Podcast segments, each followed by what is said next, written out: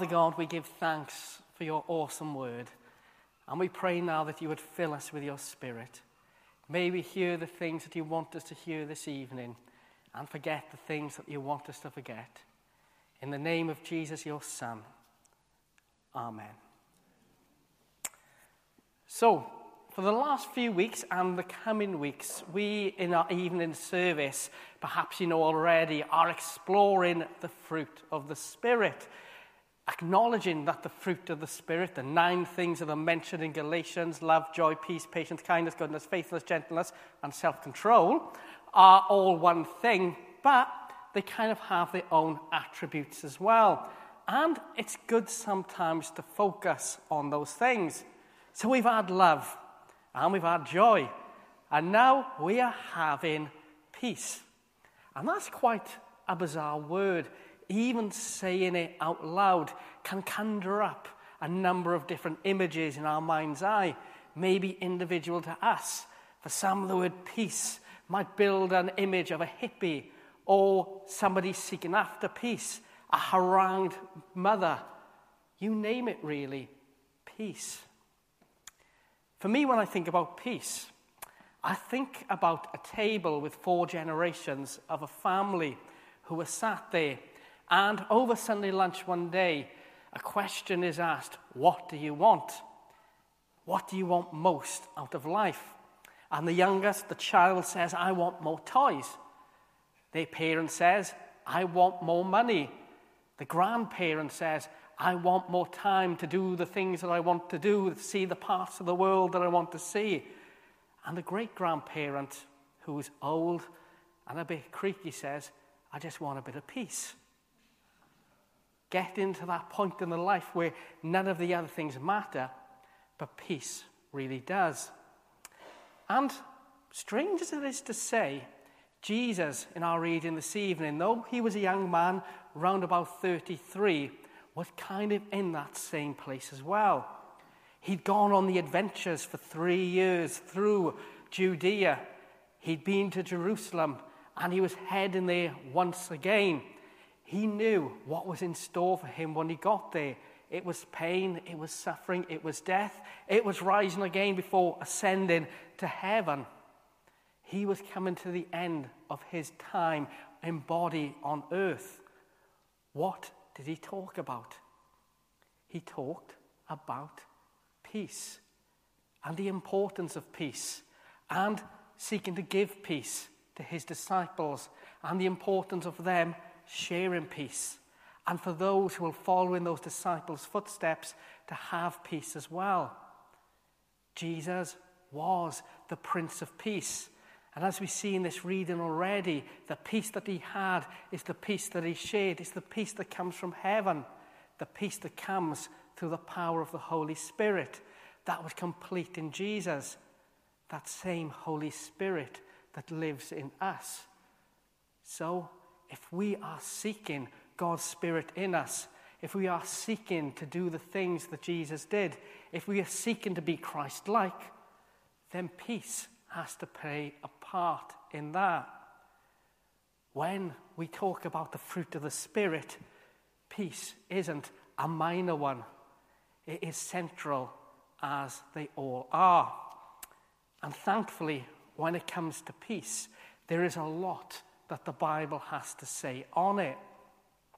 In fact, if you read through the whole of the Bible from Genesis to Revelation, you can kind of see peace mentioned in three kind of different categories. There's worldly peace, there's personal peace, and there's a kind of interpersonal peace as well, all equally significant maybe the hardest thing for us as God's people to get our head around is worldly peace, because that in itself is quite a secular concept. The world is at war. It's at war right now. We know the story of what's happening in Ukraine. However, we also know that the world has always been at war. Peace has not always been there. And in fact, times of peace are very much in the minority. Since the end of the Second World War in 1945, it's estimated that throughout that time till today, there have been only 26 complete days of peace in the world. On every other day, a war, conflict has raged somewhere. Our nation perhaps may not be involved, but other nations are. War, terrorism, upset on a global scale is a reality. And it's been a reality since Cain killed Abel, the fall of humanity. And reassuringly, we are told that it will continue to be a reality until Christ returns. We can't escape war.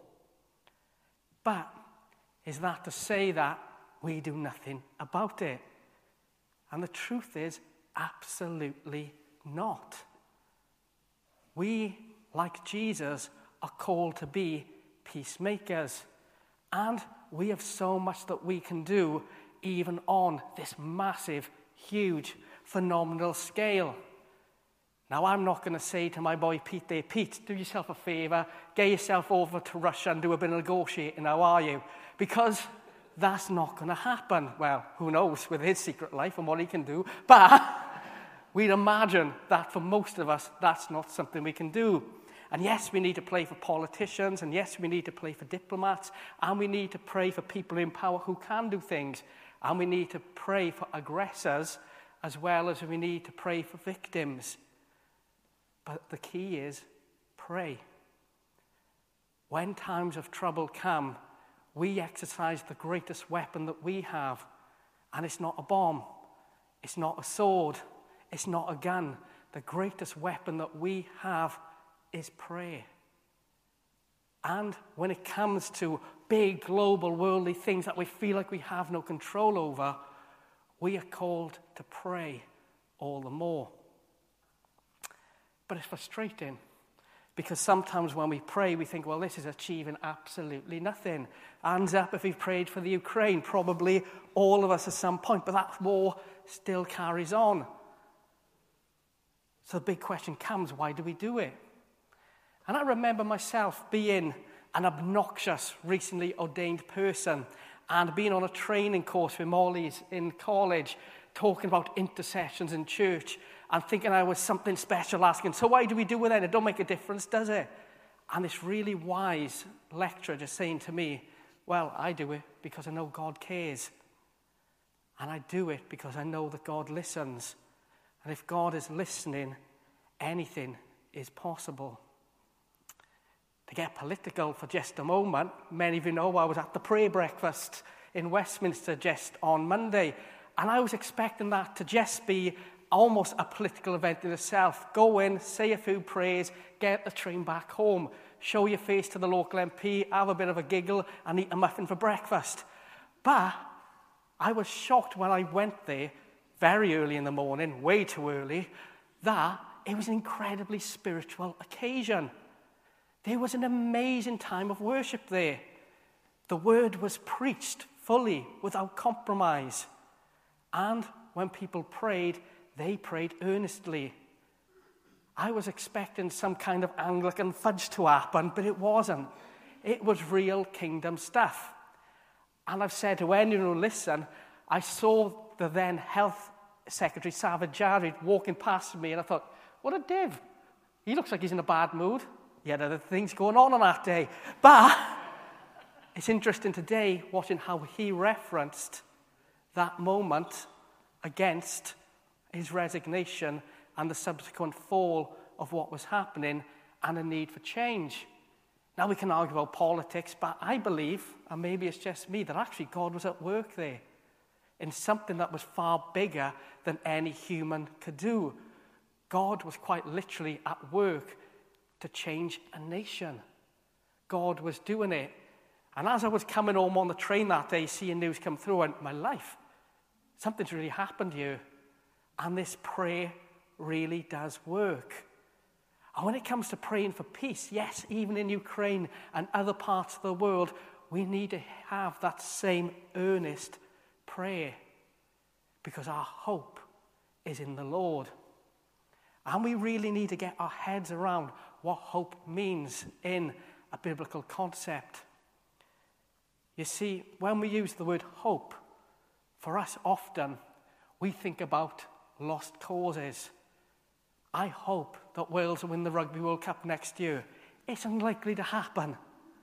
I hope that Merthyr Town will climb the divisions and eventually end up in the Premiership with a mega rich billionaire taking us all the way. It's not going to happen. I hope that the sun will keep on shining in Abba and the rain will never come. It's not going to happen. I hope that my hair will grow back one day. It's not going to happen. but we all have these kind of hopes, don't we? We have these hopes, but really they're not hopes, they're more like dreams. When the New Testament talks about hope, it uses this wonderful Greek word, elpis, and it uses it 50 times in the New Testament. And it is hope with certainty. It isn't just hope as in I dream, it is hope as in the knowledge of this will be. When we say, I hope I will be forgiven, it means I am forgiven. When we say, I hope that the Lord loves me, it means He loves us. And when it means, I hope the peace will come, it means the peace will come. And we see that played out in the scripture again. If we jump forward to Revelation, when Jesus returns, Jesus comes to bring peace to the whole world. Jesus will win the victory. We sing it pretty much every week in church how Christ is the victor, and Christ already has won the victory that is coming. But that's no excuse either to wait and say, there's nothing we can do now. We don't wait for that day even though we know wars will always cease, because we know that there's peace in heaven, but we also pray, Your kingdom come on earth as it is in heaven. When we pray that prayer, we pray that what happens in heaven will happen in earth. And that goes along with stories of healing. That goes along with stories of miracles. And that goes along with great stories of miracles of bringing peace to earth. When we pray, we're not just going through the motions of praying these intercessions for Ukraine or Russia or anywhere else where war strikes. We are praying in the hope that the Lord can do. We've sung it this evening Glory to God who is able. Do we really believe that He is able, or are we just singing those words? Do we believe it, or are we just saying it because it sounds nice and heck, Sam's got a great voice? Are we just singing along with Him and clay, or do we really mean it? God is able. When we pray for peace, we acknowledge that He is able. We pray that elpis, that hope that God can indeed do all things. This isn't a motion to go through. This is an earnest pray to pray. And I think that all of us want to pray that prayer as well. We are called to be peacemakers by praying for peace. But we're also called to be peacemakers with each other. And that's where the personal concept of priest comes in. And weirdly, this is a bit harder for us to get our heads around. We can know that war is wrong. Many of us will find no problem should Vladimir Putin repent and withdraw from Ukraine to forgive him. But that bloke who takes our car parking space that we are waiting for, that's a far harder thing to deal with. Dealing with people is a hard thing. Dealing with people who we work with, dealing with people who we live with, dealing with members of our family, dealing with people we sit with in church is a far harder thing to do.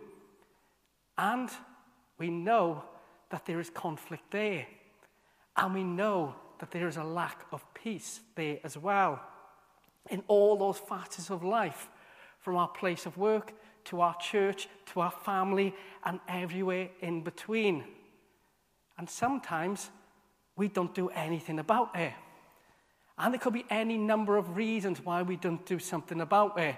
One is we love a grudge and a bit of drama. Sometimes it's far easier and fulfilling to hold on to that grudge than it is to find forgiveness and offer peace. Sometimes spiritually, it is hard to forgive and move on.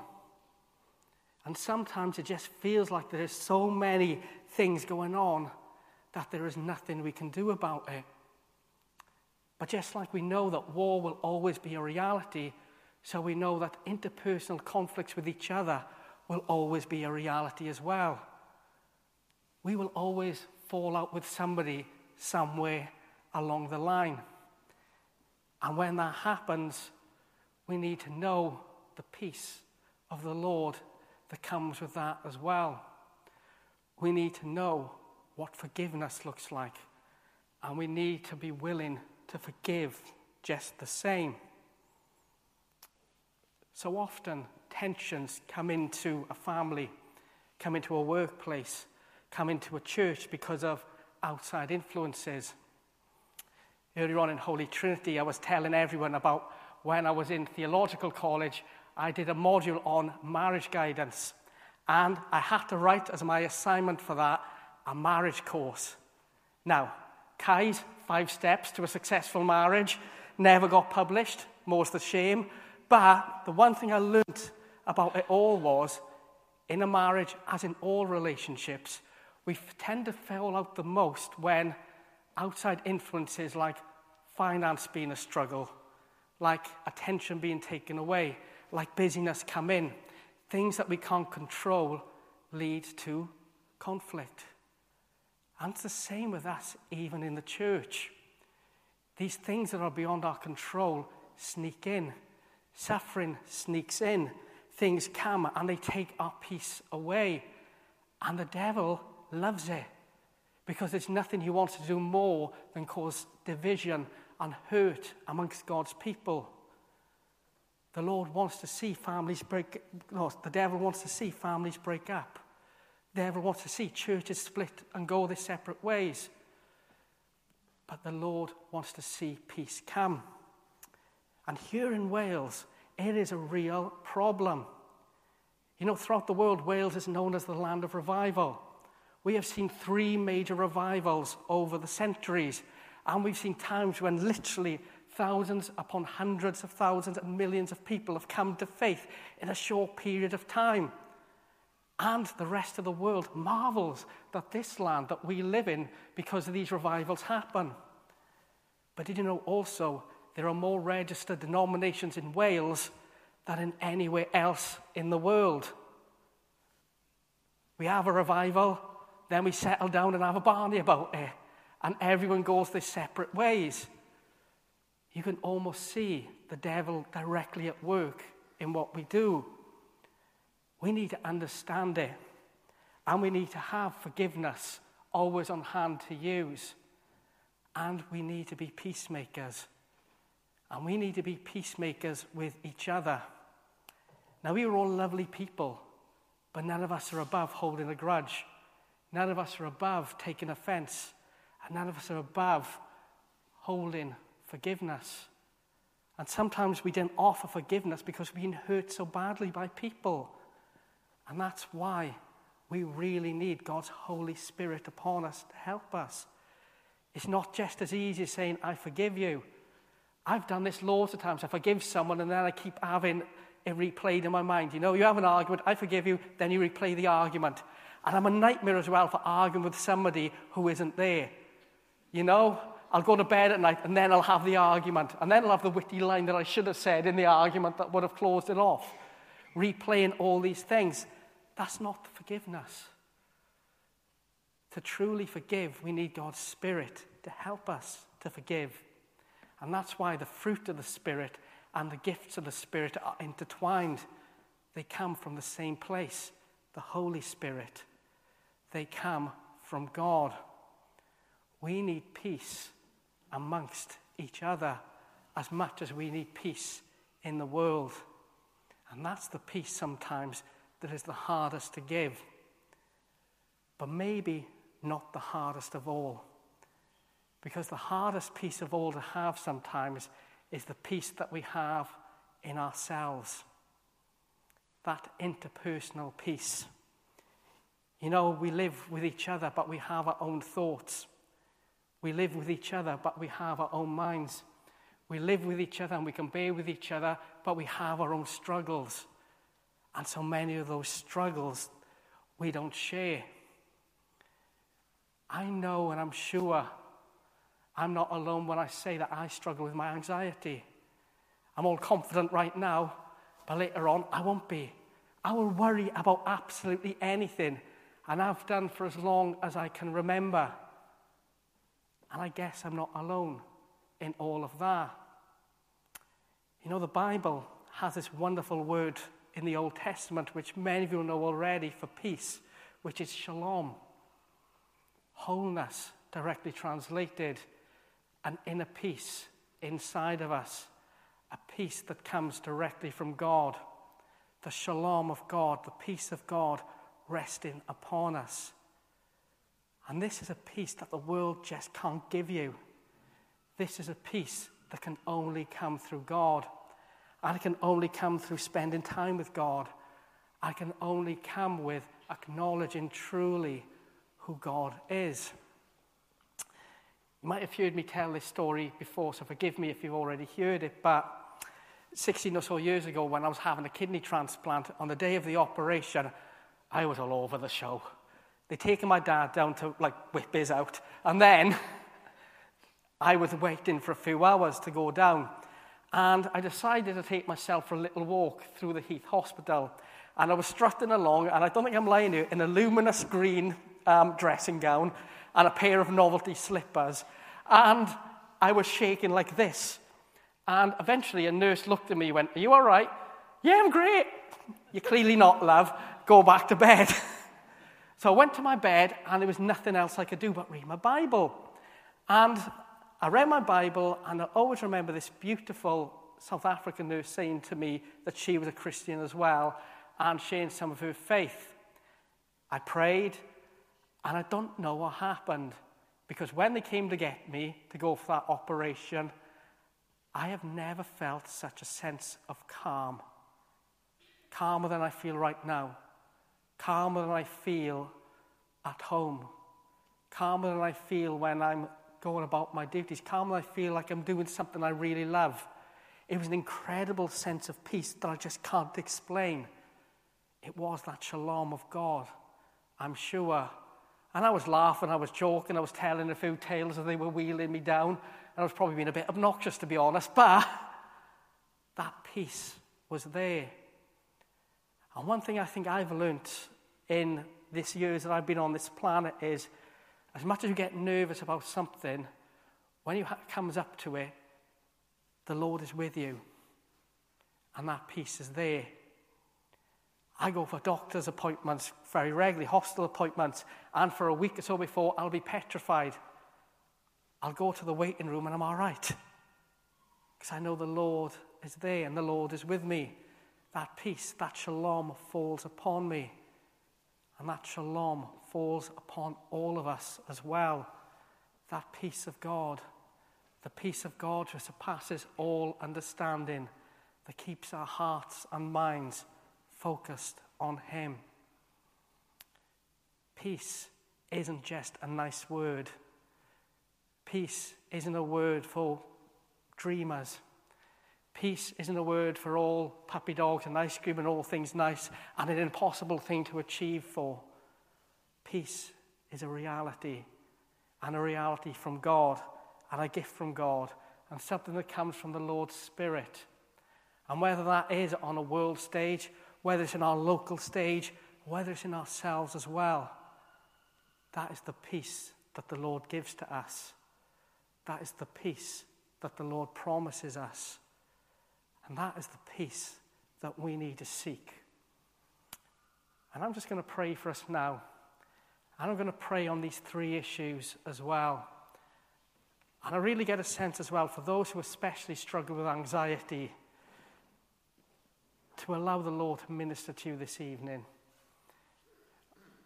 And for those who know people who struggle with anxiety as well, to allow the Lord to minister to them. So let's pray.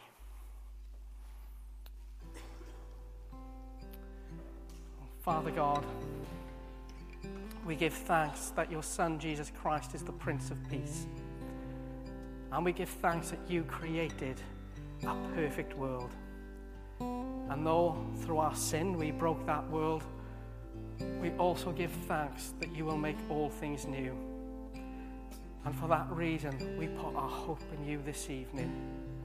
We put that elpis hope in you, that certainty in you. And Lord, we put our hope in you with things that we know are beyond our control. And we pray it over the conflict that rages throughout the world that robs of peace.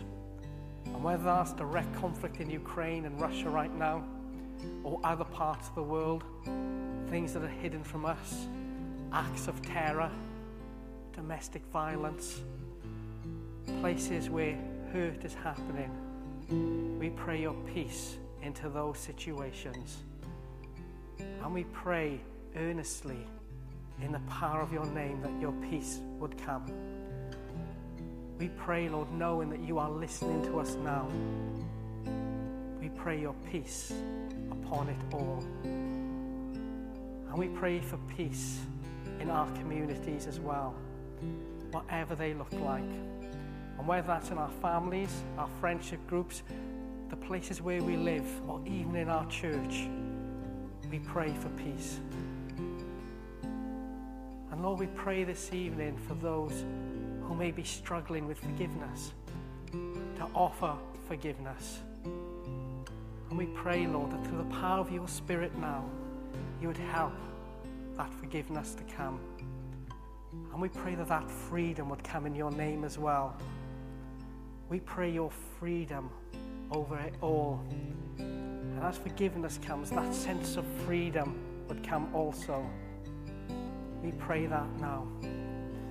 We pray, Lord, for people who we are struggling with, people who wind us up, people who cause us despair, and people who take away our ease. We lift them to you and we give thanks for them now, giving thanks that they are created in your image.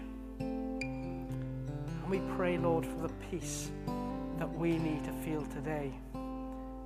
We pray for the shalom, your shalom, to come upon us, that sense of wholeness and peace to fall.